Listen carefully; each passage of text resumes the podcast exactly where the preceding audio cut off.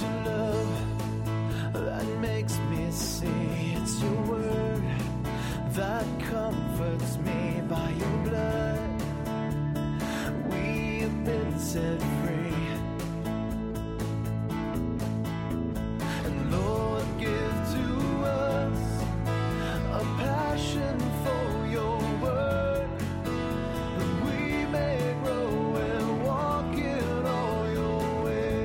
On behalf of Calvary Bible Church of Palisadro, welcome to the Bible teaching ministry of our pastor and teacher, Jim Jarrett. Here's Pastor Jim with today's study designed to help us grow in the Word. In this fourth chapter of Ephesians, Paul is beginning to deal with Christian conduct. You know, the practical application of all the great doctrinal teachings in the first three chapters. And, and he began with living out the Christian life within the church in verses 3 to 16, and beginning in verse 17 and all the way through 521, uh, Paul will uh, deal with the issue of how we're to live out the Christian life in our personal lives and, and our relation to fellow believers, but also to the world around us. In verses 17 to 19, Paul began describing how we're to live out the Christian life, first by exhorting us uh, how we're not to live. We're no longer to live the way we lived as unbelievers in the futility of our thinking, darkened, hardened against God, separated from the life of God, calloused, insensitive to holiness, given up to sensuality, indulging in every kind of impurity. But Paul reminded us that in spite of this dark background, uh, we had as unbelievers, God saved us and we came to know Christ. And his argument was, this is not the way you learned Christ. Yes, sin had alienated us from the very life of God, but by grace through faith, we came to know Christ personally. We received new life, eternal life. We became new creations in Christ. And Paul says, you, you learned Christ, you heard him, you were taught in him as the truth is in Jesus. But we have not learned Christ in such a way that allows us to say, yes, I, I did believe in Christ, but I'm still living as I did before. And that's impossible. We cannot have been born again and then live as we did before because now we're to live holy lives. And so now the question is well, how does knowing Christ manifest itself in our lives? How are we as Christians, as new creations in Christ, to live distinctive and godlike lives in a fallen world? Well, in verse 22, Paul said it involves putting off the old self. In other words, all of the old sinful habits, patterns, and, and practices, all the things that belong to our former life as an unbeliever, because the old person we were, that man, that person is dead, died with Christ. And we've now been born again. At, at, conversion, we were made new creations in Christ. And that's why we should and must act like it and live like it. And so we're no longer to live the way we did before. That's not who we are. And then Paul said that we must be continually uh, being renewed in the spirit of our minds. And of course, this is done through the Word of God and prayer. We need to become so saturated with God's Word that we begin to reflect His ways, His values, His goals, His methods. I mean, this is the, the renewing of the mind which Paul calls for. But the Christian life involves more than simply putting off the old. Only putting off the old, that's moralism, and it saves no one. The Christian life involves more than the mere putting off of the old. We must also, as Paul says in verse 24, put on the new self, created after the likeness of God, to, to be like God in true righteousness and holiness. We're new creations, new persons in Christ. That fact was settled at conversion. And so now we need to make sure we're, we're putting on or living out the lifestyle of someone who actually belongs to Christ because our new nature includes a different mindset and lifestyle. And we're to live accordingly. We're not, we're to live a life that delights in God's truth and delights in holy living, a life that is characterized by loving God with all of our hearts, loving our neighbors, and loving one another in the church as Christ loved us. I mean, these are the realities of the Christian life. This is what we are. The gospel makes us right with God and plants within our lives the very life of God. And so not only do believers live their lives in Christ, but God in Christ lives in us. And that is not something that can remain hidden. And where there is no new life, there's been no new birth, because by their fruits you will know them, Jesus said. The evidence of the new birth is a new life and thus a new lifestyle that gladly seeks to walk in obedience to God's word and his will. And the New Testament could not be more clear and more insistent that anyone who professes to be a Christian but does not keep God's commandments and does not love their fellow Christians is a liar. The truth is not in them, and God's love does not abide in them, John said in 1 John. And so, in light of the new birth, our new life in Christ, our lives must be radically different. And we should be able to see a distinct difference between the old person that we were and the new person that we now are, and we are to live in a way consistent with that newness. But what does that mean? You know, what does living out this new life in Christ look like, practically speaking? Well, in a sense, uh, the remainder of Ephesians is written to answer those questions.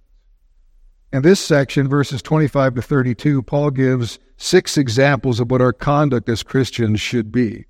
And he does so by giving a series of negative commands, what not to do. And in most cases, not all of them, but in most of them, uh, the statement of what not to do is immediately followed by a statement of what to do. So this, this corresponds to putting off one type of conduct and and putting on another. I mean, it's again, it's never enough for Christians not to sin. That that's moralism. Our calling is to put off sin and then to put something on, to, to put on a life according to God in true righteousness and holiness. And in this passage, Paul says believers says to believers that we are to put off lying, we're to put off sin when angry, uh, or we're not to be uh, excuse me, we're not to sin when angry, we're to put off stealing, corrupt talk, and ungodly behavior, and we're not to grieve the Holy Spirit. On the contrary, he will tell us we are to speak the truth, work hard, speak what is good for edification, and be kind to others. And so you could outline uh, this passage this way Don't lie, but speak the truth, verse 25. Don't sin when you're angry, verses 26 and 27. Don't steal, but work hard, verse 28. Don't speak what is harmful, but what builds up. Verse 29. Do not grieve the Holy Spirit. Verse 30.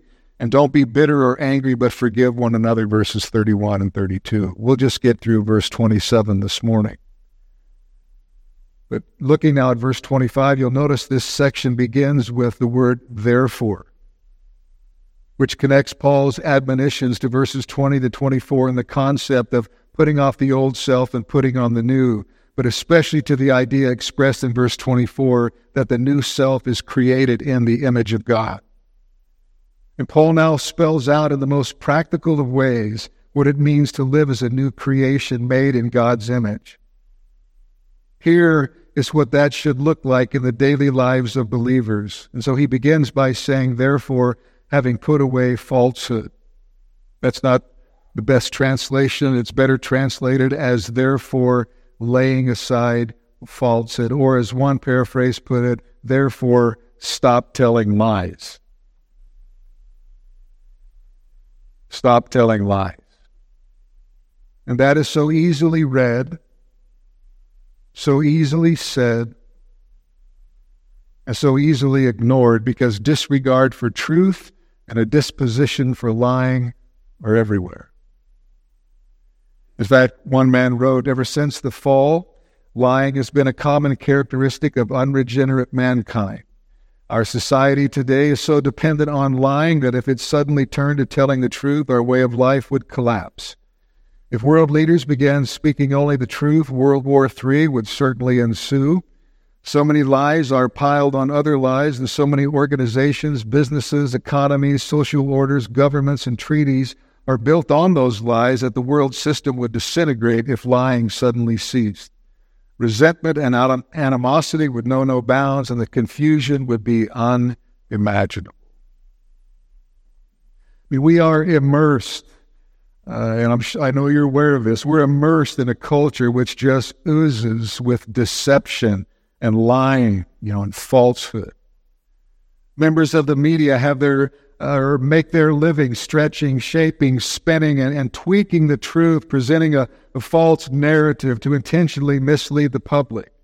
Advertisements are notoriously known for lies, and we're constantly bombarded by lies and falsehood from cults and religious charlatans. Lying is one of the chief characteristics of the old life. In fact, the very first sin of man was the result of a lie. The cause of that first sin was the lie that the devil whispered to Eve. It was a lie about the character and being of God.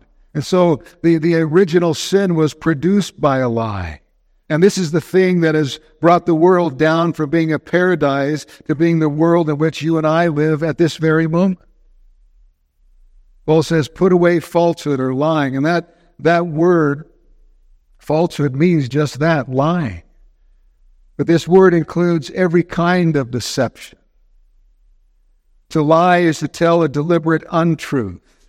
It's to create a wrong impression, you know, by shading the truth, telling a half truth, or not telling the whole truth, withholding information, remaining silent, allowing someone to believe something which you know is not true. Lying includes exaggeration, embellishment, and the distortion of facts, making false excuses. It includes failing to keep promises, the betraying of confidence, flattery. But lying isn't only limited to speech. Uh, we can lie without saying a word. We can lie with a look. We can lie by our actions and by our false pretensions and, and professions. This, this term really covers falsehood in general. And there is nothing that is more characteristic of the non Christian sinful life than deceit and lying. Unfortunately, when it comes to, to lying, we should not naively think that such things do not exist among professing believers. They do. The church is no exception. Paul is speaking to believers when he says, Stop your lying. Members of the body of Christ consciously lie and then, you know, find some subtle justification.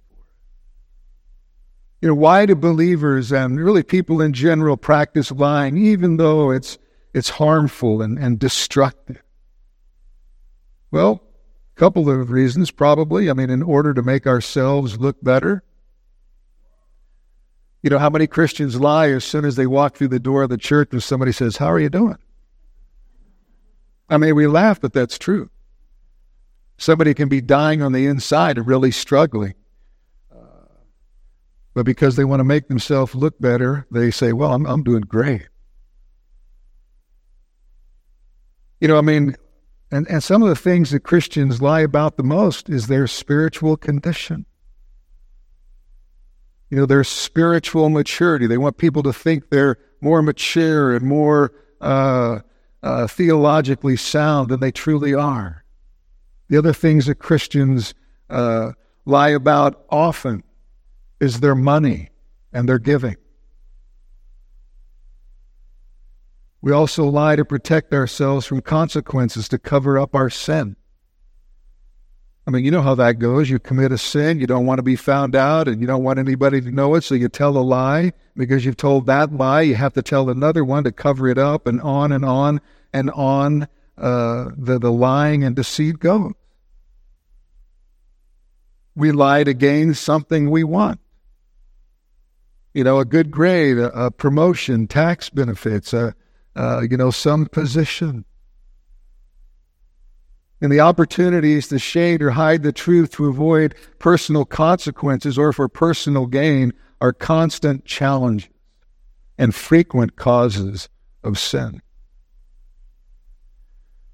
One man was preaching about the lies of Ananias and Sapphira there in Acts 5, and he asked the congregation, If God still struck people dead for lying, where would I be? And the congregation snickered a bit but the smiles all disappeared when the bishop shouted, I'd be right here preaching to an empty church. Amen. I mean, lying characterizes Satan, not God. Speaking of Satan, Jesus said in John 8 44, he was a murderer from the beginning and does not stand in the truth because there is no truth in him. When he lies, he speaks out of his own character, for he is a liar and the father of lies. So when believers lie, they're imitating their old father, Satan, and not their heavenly father. I mean, it was Satan's lie in the garden that led to the fall. In fact, as ruler of the world, he has built the entire world system on lies. And the enemy lies to pull people further away from God and further away from God's plan for their lives. And this is exactly what Satan did in the garden to lead Adam and Eve away from God. He does the same to people today. And when Christians lie, we not only mar the, the, the image of God, but we also push ourselves and others farther away from God. I mean, when the world sees our lies, I mean, it says, if this person is a Christian, then I want absolutely nothing to do with Christ. I mean, when we lie and deceive, we open the door for the devil to work in and through us. And it seems that we have forgotten that the Word of God tells us that God hates lying. You know, Proverbs 6 16 says, There are six things that the Lord hates, seven that are an abomination to him haughty eyes, a lying tongue, and hands that shed innocent blood. Proverbs 12 22 Lying lips are an abomination to the Lord, but those who act faithfully are his delight. Proverbs 12 19 Truthful lips endure forever, but a lying tongue is but for a moment. Proverbs 20, verse 17 Bread gained by deceit or or lying is sweet to a man, but afterward his mouth will be full of gravel. Proverbs 21 6 The getting of treasures by a lying tongue is a fleeting vapor and a snare of death. I mean, lying is a great sin against God, it is a sin against the church and against love. And that is why God struck down Ananias and Sapphira in the first church, because he wanted truth, not deception, and not hypocrisy. I mean, even the unbelieving world agrees that a liar is the most despicable kind of person. And yet, though we may all agree about that in theory, lying is the most common, the most universal of all sins. I mean, some are guilty of certain sins, some commit others, but here's something that is common to all men. And though we hate it and despise it and denounce it, we're guilty of it. I mean, lying reveals the radical nature of sin because it is not merely a matter of, of, the, of outward acts, but rather it is an expression of what is truly in the heart. I mean, Jesus said, For out of the heart come evil thoughts, murder, adultery, sexual immorality, theft, false witness, or lying and slander. And people can deceive others. But God is all seeing, all knowing and he sees and knows what is in the heart, and he demands, he insists upon honesty, this, this truth in the inward parts. I mean, lying is one of the things that belongs to the old man, and it has no place in the life of the believer. Yet, how frequently Christians let this characteristic of the old man appear in their lives. And that should be concerning. Because those who practice a lifestyle of habitual lying may in fact not be saved. But yes, believers stumble in this area. And, and if and when we do, then we confess and repent. But someone who is a habitual liar, that is the habitual practice of their life, they belong to the kingdom of the devil whose whole being is a lie. He's the father of lies. There's no truth in him.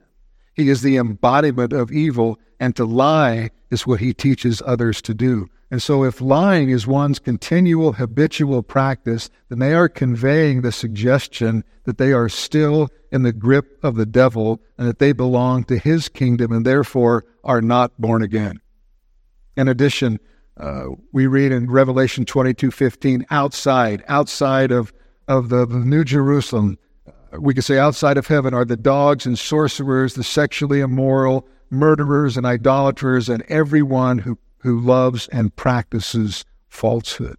Revelation 21 8. But as for the cowardly, the faith, the faithless, the detestable, as for murderers, the sexually immoral, sorcerers, idolaters, and all liars, their portion will be in the lake that burns with fire and sulfur, which is the second death.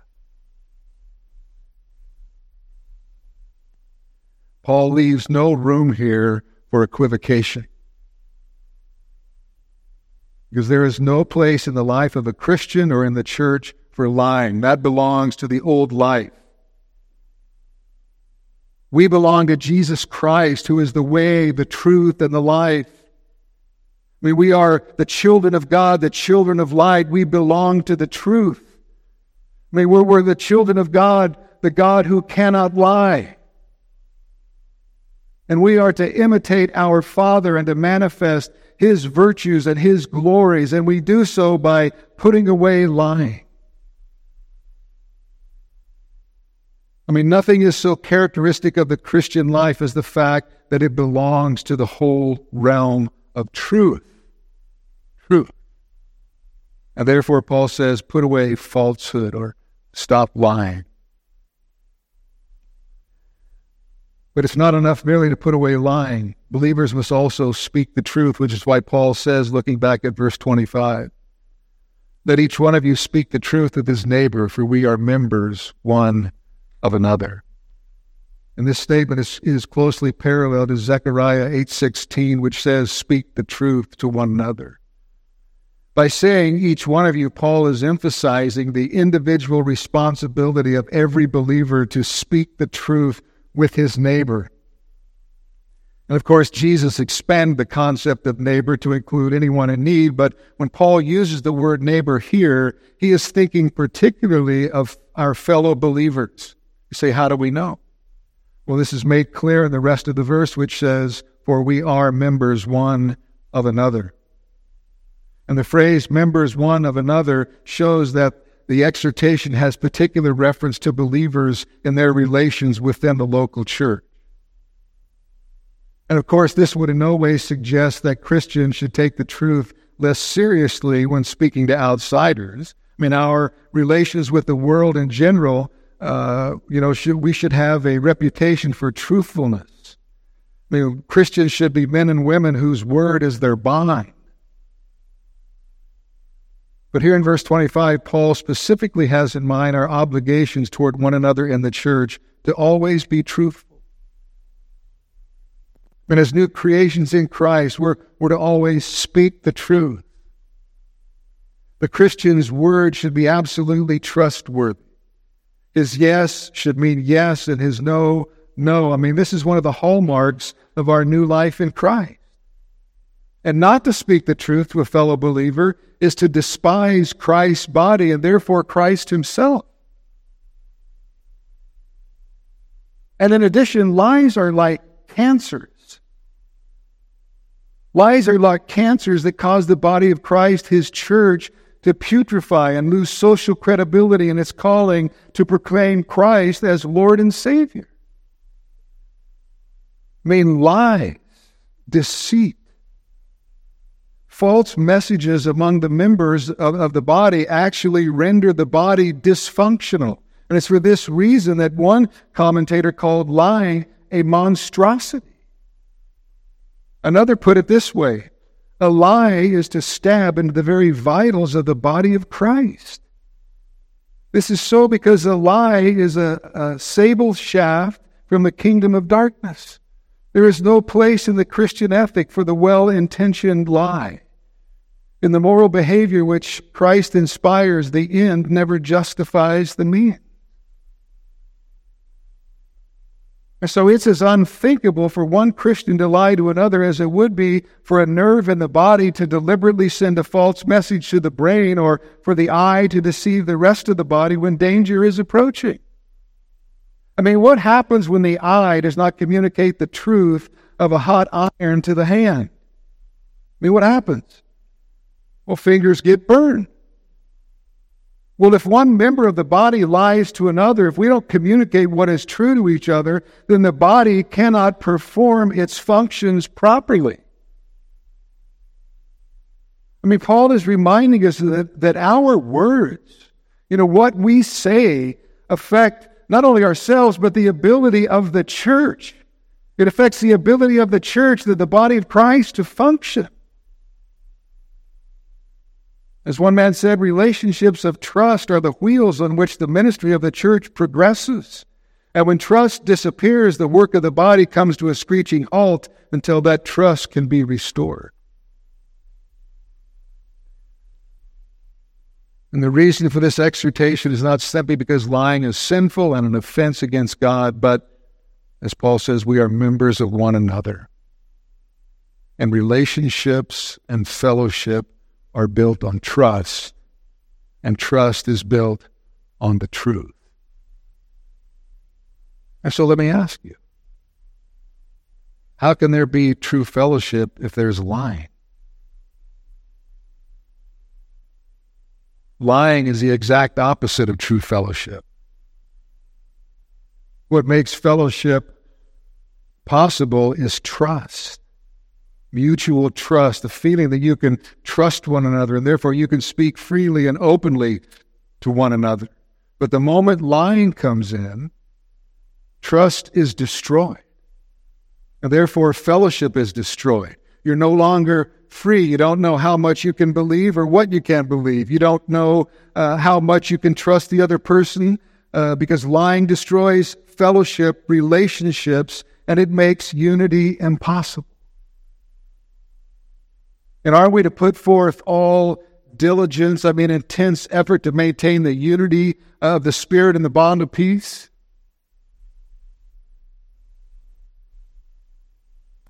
Well, lying makes unity impossible. And so it's hard to imagine a more destructive force in the body of Christ, or for that matter, in marriages or in uh, any other relationship, than lying. I mean, virtually everything else we do to and against one another can be healed, but deliberate, conscious, premeditated deception and lying is perhaps the most devastating of all. One man wrote, Something truly sacred is shattered when we lie to one another. The confidence we have in another person, so essential for life in the body of Christ, cannot be easily repaired. The safety we feel because of a shared commitment to the truth is violated when deceit is embraced. It makes us feel vulnerable and tentative in our relationship with others. And when someone lies to us, we feel abandoned by them, I mean, even abused. It causes distance in relationships. I mean, someone can be guilty of any number of sins and we can forgive them when they repent, but rebuilding trust in someone who has deceived and, and misled us, that's a monumental task. The church cannot function properly if its members lie to one another or fail to work together honestly and lovingly. I mean, we cannot effectively minister to one another uh, or with one another if we don't speak the truth in love.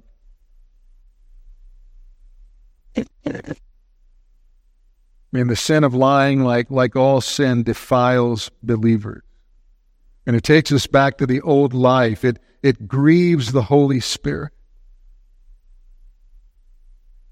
But you see, Christ has changed our life, our lives. And so now we have the ability, by the grace and strength that God supplies, to change our lifestyle. And that change starts with putting off the sins of the old life, which means not lying to one another or to anyone. Instead, we're to put on the new self, speaking the truth, uh, for we're members one of another. Christians are continually to speak the truth. I mean, as we learned back in uh, verse 15 of chapter 4, we're to speak the truth in love. And we speak the truth in love by speaking God's word. And as believers, we're, we're to speak the word of God to one another. I mean, we speak the truth by exposing lies. And many times by standing quiet, standing, uh, standing quietly while others lie or believe lies, where we implicitly take part in the deception. No. No, speaking the truth includes exposing lies, as Paul later clarifies in Ephesians 5.11. You know, we're to have nothing to do with the fruitless deeds of darkness, but rather expose them. And we must do the same in our personal, uh, church, and work relationships. And we do this because it protects people and because it is honoring to God. We speak the truth by challenging people in sin. I mean, a common lie propagated in the world is that it's it's polite uh, and therefore preferable to be untruthful if the truth would upset someone or, or make them angry. Well, the Word of God teaches the opposite.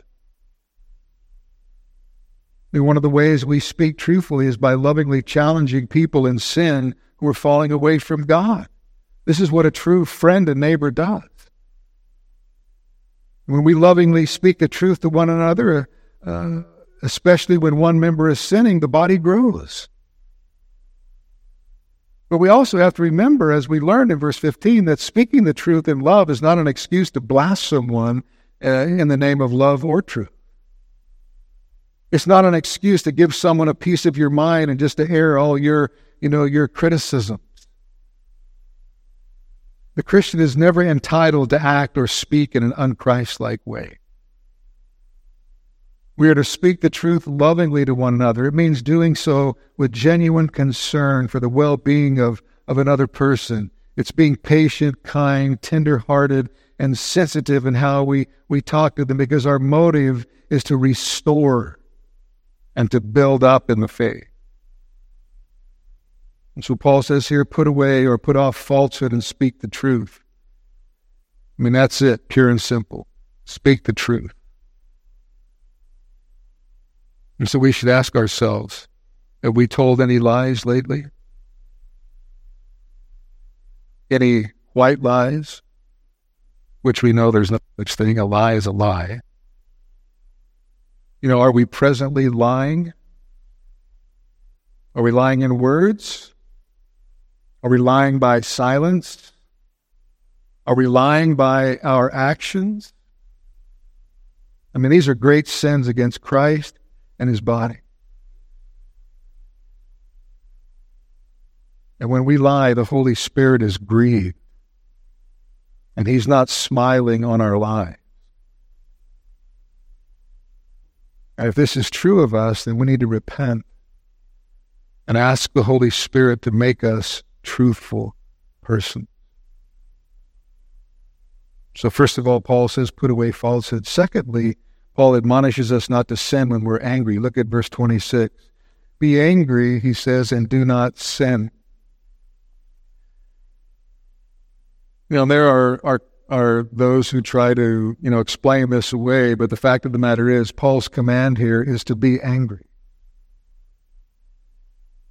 And this is a direct quote from Psalm 4 4. This indicates to us that there is a proper anger, a good anger. But the command to be angry just doesn't sound right, does it? And we're uncomfortable with a command like this. We find ourselves trying to avoid or explain it away because anger just doesn't sound godly. But you know what?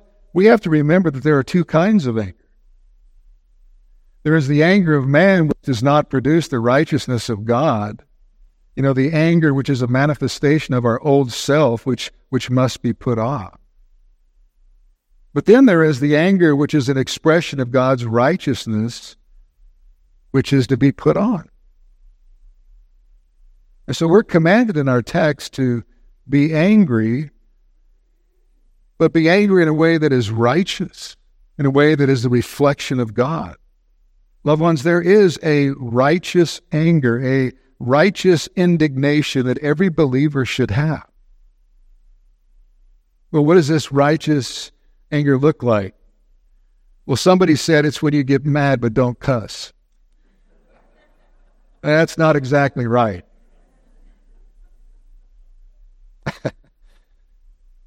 Righteous indignation is a holy anger against sin. In fact, it is even sinful for us not to be angry. The Christian is never to be indifferent or apathetic when the character of God is questioned or blasphemed, or when God's truth is trampled in society and in the church.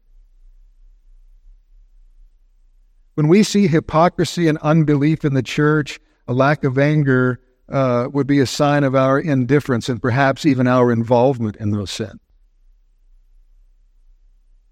Likeness to God will mean that we share his righteous anger at what sin has done in his creation.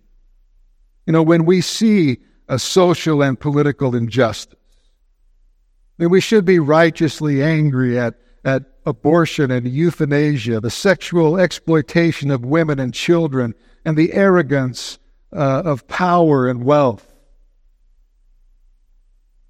And we have a God given right and an obligation to be angry at the appropriate objects, at sinful behavior, at moral corruption, and at unjust circumstances. And frankly, we could use more of this kind of anger today because too often believers remain silent and apathetic while sin and injustice just run rampant. We need to feel anger as Christians. I mean, if we are indifferent to injustice, then evil will prevail. And so don't encourage the spread of evil through your indifference, your apathy. We should hate sin just like God hates sin. You know, David wrote in Psalm 119, verse 53 Hot indignation seizes me because of the wicked who forsake your law.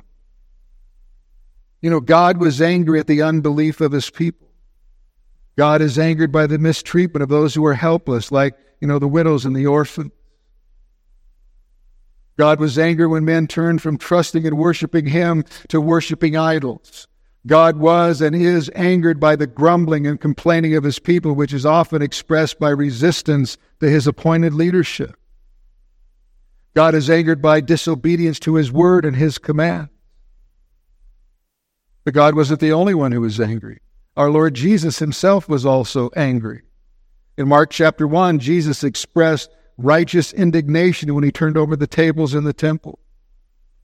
Later, in response to the religious leaders' question about healing on the Sabbath, Mark says that Jesus looked around at them with anger, you know, grieved at their hardness of heart. Toward the end of his public ministry, Jesus just excoriated the scribes and the Pharisees, the, the religious people of the day.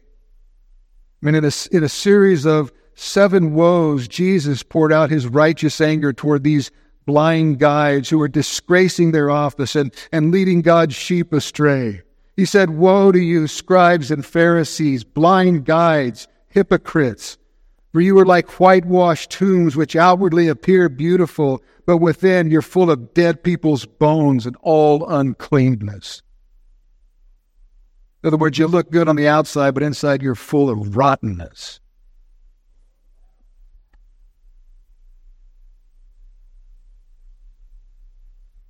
It is true that Jesus' anger was without sin. But if we're to be like him, the absence of godly righteous anger on our part can only point to our unlikeness to him. God was angry, Jesus was angry. Godly men in Scripture were also angered by unrighteousness. Moses was angered at Pharaoh's hardened heart and his refusal uh, to God to let the Israelites go. He was angry when he came down from the mountain and saw the children of Israel worshiping the golden calf.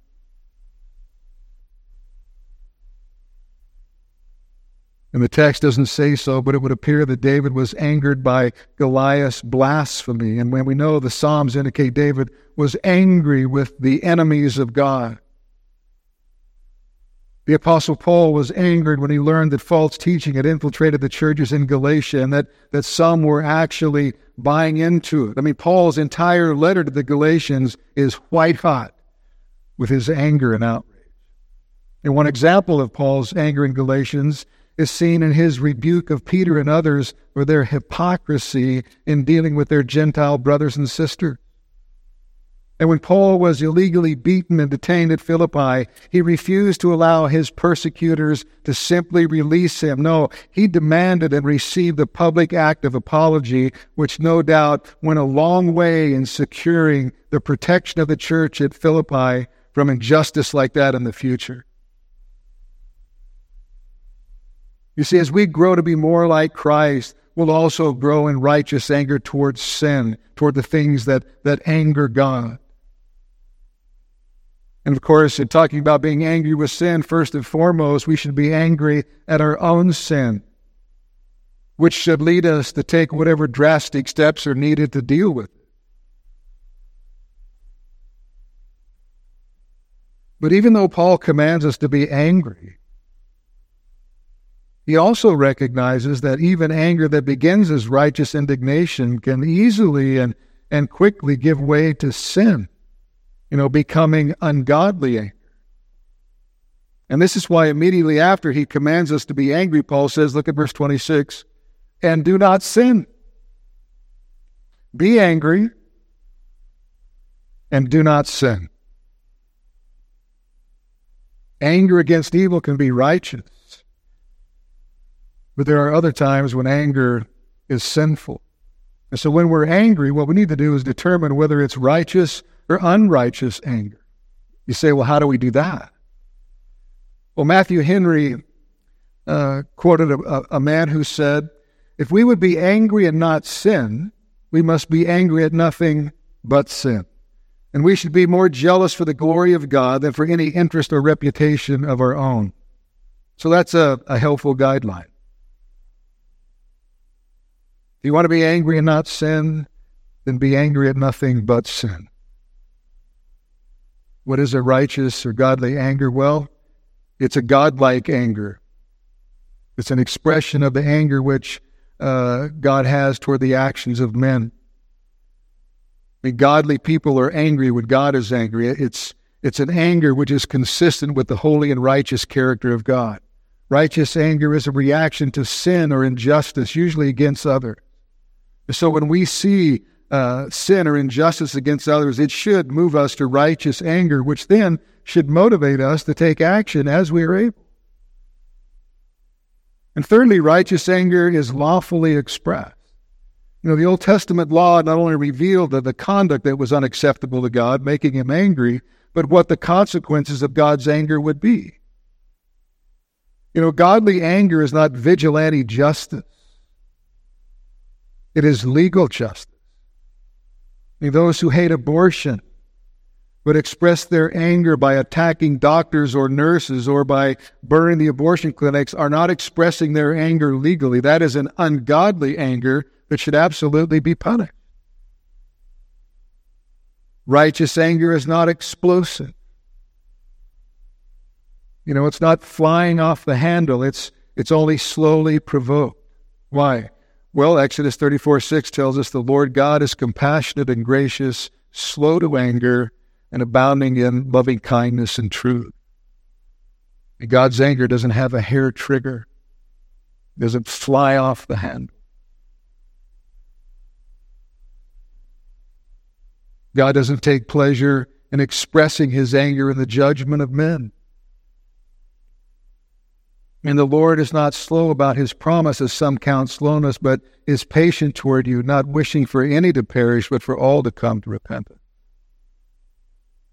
And godly anger is always under control. Godly anger doesn't lose its temper. I mean, ungodly anger is excessive and abusive. Godly anger never is. Godly anger is always under control of the one expressing it rather than anger taking control of them. And so there are times when righteous indignation is called for in the life of a believer.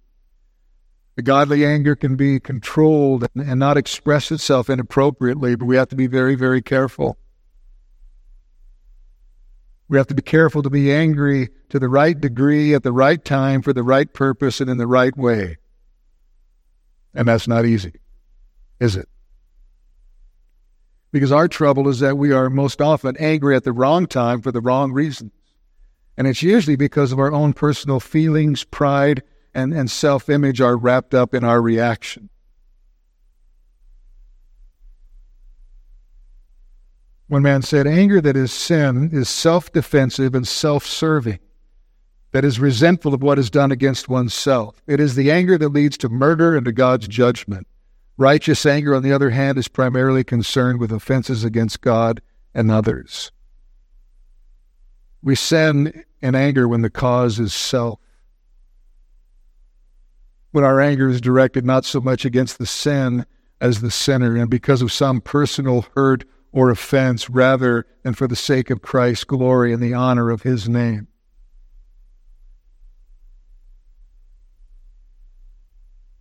To be angry and not sin, we must be angry at nothing but sin. So when Paul commands us to be angry, he didn't have in mind temper tantrums, uncontrolled fits of rage, lingering bitterness, and a longing for revenge. And Paul is quite clear when it comes to that kind of anger. He says, don't do it. So, how do we deal with this? Well, when we're angry, we need to evaluate the reason for our anger. Is it selfish? Is it all about ourself, you know, rooted in pride and a, re- and a response to uh, a per- personal injustice or a perceived uh, personal injustice or slight of some kind? Or is it about sin against God and others? But if our anger is rooted in pride and a response to personal injustice, we need to confess our sin to God and others if we've sinned against them and repent. When we're angry, we should probably take time before responding. I mean, it's possible to be righteously angry, but yet still sin in the way that we respond. In fact, righteous anger can, can lead to, to cursing, physical violence, and, and other serious sins. So we need to take some time before responding. And Nehemiah is a good example of someone taking time uh, before responding to a report of gross injustice. In Nehemiah chapter 5, verses 6 and 7, this Nehemiah is speaking, and this is what he says I was very angry when I heard their outcry in these words. So I went out and slapped them all around. No, that's not what it says. No, he says in verse 7 I took counsel with myself. I took counsel with myself. And I brought charges against the nobles and the officials. I said to them, You are exacting interest each from his brother. And I held a great assembly against them. And so after hearing the charges, Nehemiah didn't respond immediately. He took counsel with himself. In other words, he he pondered the situation. He took time to consider and to think it through. And similarly, one of the ways that we keep ourselves from sinning in anger is by taking time to reflect and pray and get counsel before responding. And thirdly, when we're angry, we need to seek to resolve whatever the issue is as soon as possible. That's why Paul says now in verse 26 do not let the sun go down on your anger. And this is not meant to be taken literally. This does not mean Eskimos at the North Pole may be angry and hold a grudge for six months while the sun is up. Right? What Paul is saying is don't let your righteous anger become sinful, and re- so resolve the situation as soon as possible. You know, don't let it go on for an extended period of time. If it's sinful anger, confess that and repent. If it's righteous anger, seek to resolve the situation. And sometimes it may take days or even weeks to work out full reconciliation. But the longer you let a broken relationship go without reconciliation, the easier it will be for Satan to drive a wedge into the relationship, thus creating division and disunity in the body of Christ. And anything that disrupts our fellowship with God and with our brothers and sisters in Christ should immediately be made right. So Paul says we must deal with anger quickly because unresolved anger can lead to destructive sin. And so the time to be angry is short. I mean, to allow it to go on for an extended period of time is dangerous, foolish, and unwise. And not only that, it gives the enemy opportunity. And that's why Paul says in verse 27 give no opportunity to the devil. And interestingly, interestingly, Paul does not say the devil produces anger. but that it, it gives the devil opportunity to come in and wreak havoc in our lives. And this applies really equally to any behavior that is characteristic of the old self. And the implication of this is that any unchecked sinful behavior gives the devil opportunity to cause strife within the life of the individual and the church. And Satan is always very quick to grab a hold of that opportunity.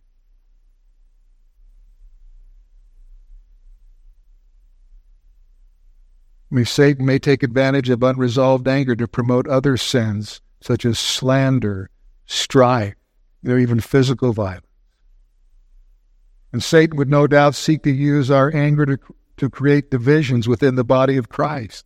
I mean, many churches have been split over petty differences between believers. And Satan, as the accuser of the brethren, will surely use sinful anger as an opportunity to accuse us before God and, and perhaps may use it or may use us to accuse our fellow believers. As one man said, Satan recognizes unrighteous, unresolved anger as a fertile field capable of producing all kinds of sin, and sin is his specialty. I mean, Satan's only desire is to kill, steal, kill, and destroy. And when righteous anger remains unresolved or, or sinful anger is found in a Christian, Satan seeks to fan, uh, fan it into flame for as one man said, he cultivates the burning embers of anger in an upset person in order to destroy his relationships both with God and others. So, because the devil is always on the prowl, seeking whom he may devour, according to Peter, we as Christians are not to make his efforts any easier. And anger does that very thing.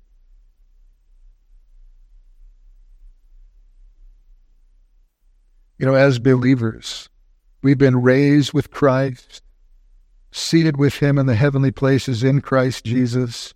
Nevertheless, uh, as you are all well aware, we are engaged in a spiritual battle against the rulers, against the authorities, against the cosmic powers over this present darkness, against the spiritual forces of evil in the heavenly places. And so we're to put on the full armor of God so that we may be able to stand against the schemes of the devil and be able to withstand in the evil day. And verses 26 to 27 are example of how this spiritual battle is to be fought. The struggle takes place within the hearts and lives of believers. I mean, through righteous, unresolved anger or spiritual, uh, sinful, uncontrolled anger, or any sinful behavior for that matter, uh, Satan is able to gain a foothold in the Christian's life to exploit and use to achieve his own wicked ends. And that is why, as believers, we need to withstand every temptation so that the influence of the evil one may be resisted. And we can. We are to resist the devil, James tells us, and he will flee from us. So, how are we to act on our anger so that we produce what is righteous and profitable rather than unrighteous, giving Satan an opportunity? Well, other than dealing with it quickly, you know, seeking to resolve it as soon as possible, Paul doesn't really tell us uh, what we should do here. But other scriptures do tell us what's usually required of us. In short, that the process of church discipline is the course of action we should take. And the first step in that process is confrontation and and the rest of the process is outlined in Matthew 18, and we're not going to take the time to go through that. And then, in those cases in which our brother is angry with us, we have a responsibility to go to that brother and seek to bring about uh, reconciliation as quickly as possible in a manner which reflects the righteousness of God. But in saying that, it's also true that from time to time there will be cases where confrontation is not possible or even advisable. But the Word of God provides us with the ultimate cure for our anger, and that is to leave it in the hands of Him who alone can judge men in truth and justice. Paul says in Romans 12, 17 to 19, Repay no one evil for evil, but give thought to do what is honorable in the sight of all. If possible, so far as it depends on you, live peaceably with all. Beloved, never avenge yourselves, but leave it to the wrath of God, for it is written, Vengeance is mine, I will repay, says the Lord. To the contrary, if your enemy is hungry, feed him. If he is thirsty, give him something to drink, for by so doing you will heap burning coals on his head. Do not be overcome by evil, but overcome evil with good. I think it's safe to say that much, if not most, of our anger is the wrath of man and not the righteous anger of God. But as new creations in Christ, we're to put this away. We're to put it off so that we see less and less of this, you know, self centered, uh, selfish anger in our lives. But at the same time, if we're to take this text seriously, we must also say that we should see more righteous anger than we do. Because if God is angered by sin, then we should be angered by it as well. But many professed Christians today seem to be more willing to accommodate sin than to condemn it and to remove it from our midst. As one man wrote, all too often I see parents, Christian parents, who think of the sinful actions and attitudes of their children as cute, rather than to be angered by it and to deal with it as God would have us do. We're not angered by rebellion, irate over injustice, distressed by abortions and immorality and sin. We think of a man like Lot as soft on sin. But the scriptures tell us this righteous man was vexed in his soul over the sin which was all about him. When we see sin as God does, it will make us angry. And when we're righteously angry as new creations in Christ, we need to make very sure that our anger is righteously expressed and doesn't lead to sin. And see to it that we resolve the situation as soon as possible, not letting it go for an extended period of time, thus giving the devil opportunity to exploit the situation. And then, as Paul said in verse 25, we're to put off falsehood. We're to stop lying as new creations in Christ, we're to speak the truth. I mean, truth characterizes the new life in Christ, and, and we're to live in accordance with the truth which is in Jesus, and we're to live as truthful people. And the reason Paul gave for Christians speaking the truth is not that God hates lies or that Jesus Christ is truth, both of which are true. Paul reinforces the command to speak the truth by reminding us that we are members of one another. You know, together we're members of the body of Christ, and not to speak the truth to a fellow believer, again, is to despise Christ's body and consequently Christ himself. You know, if the Holy Spirit has used this to convict you of falsehood, and you should repent, confess it to the Lord, and also to those that you have wronged, those you have lied to or lied against, and then ask the Holy Spirit to make you a truthful person a person who habitually speaks the truth in love. You know, may God work these things in all of our hearts.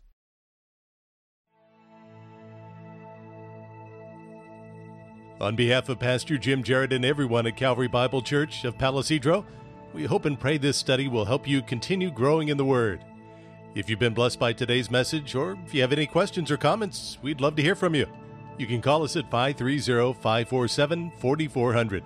Again, 530 547 4400. Or write to us at P.O. Box 837, Palo Cedro, California 96073. You can also email us through the church website at calvarybiblepc.org. calvarybiblepc.org. Thank you for listening, and may God richly bless you. It's your love